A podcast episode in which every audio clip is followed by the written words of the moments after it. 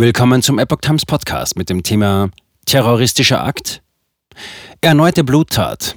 Acht Tote nach Schüssen in Serbien. Ein Artikel von Epoch Times vom 5. Mai 2023. Innerhalb von zwei Tagen erschüttern zwei mit Schusswaffen angerichtete Blutbäder das Balkanland. Nach dem Massaker an einer Belgrader Schule schießt nun ein Mann auf Menschen in einem Dorf nahe Belgrad. Ein Mann hat in Serbien mit einer Schnellfeuerwaffe auf eine Gruppe von Menschen geschossen und acht von ihnen getötet.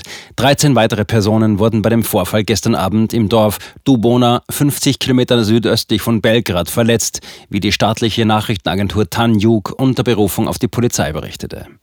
Der mutmaßliche Schütze floh anschließend vom Tatort. Die Polizei leitete eine Großfahndung ein und machte seinen Aufenthaltsort ausfindig. Ein großes Aufgebot von Polizeikräften habe den 21-jährigen Mann umstellt, hieß es weiter. Die Aktion dauerte heute am frühen Morgen noch an. Die angegriffenen Menschen hätten nichts ahnend auf einer Bank im Zentrum des Dorfes gesessen, hieß es auf der Webseite der Tageszeitung Blitz.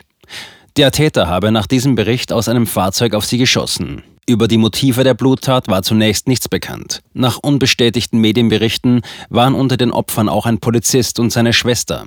Innenminister Bratislav Gasic begab sich noch in der Nacht zum Schauplatz des Geschehens.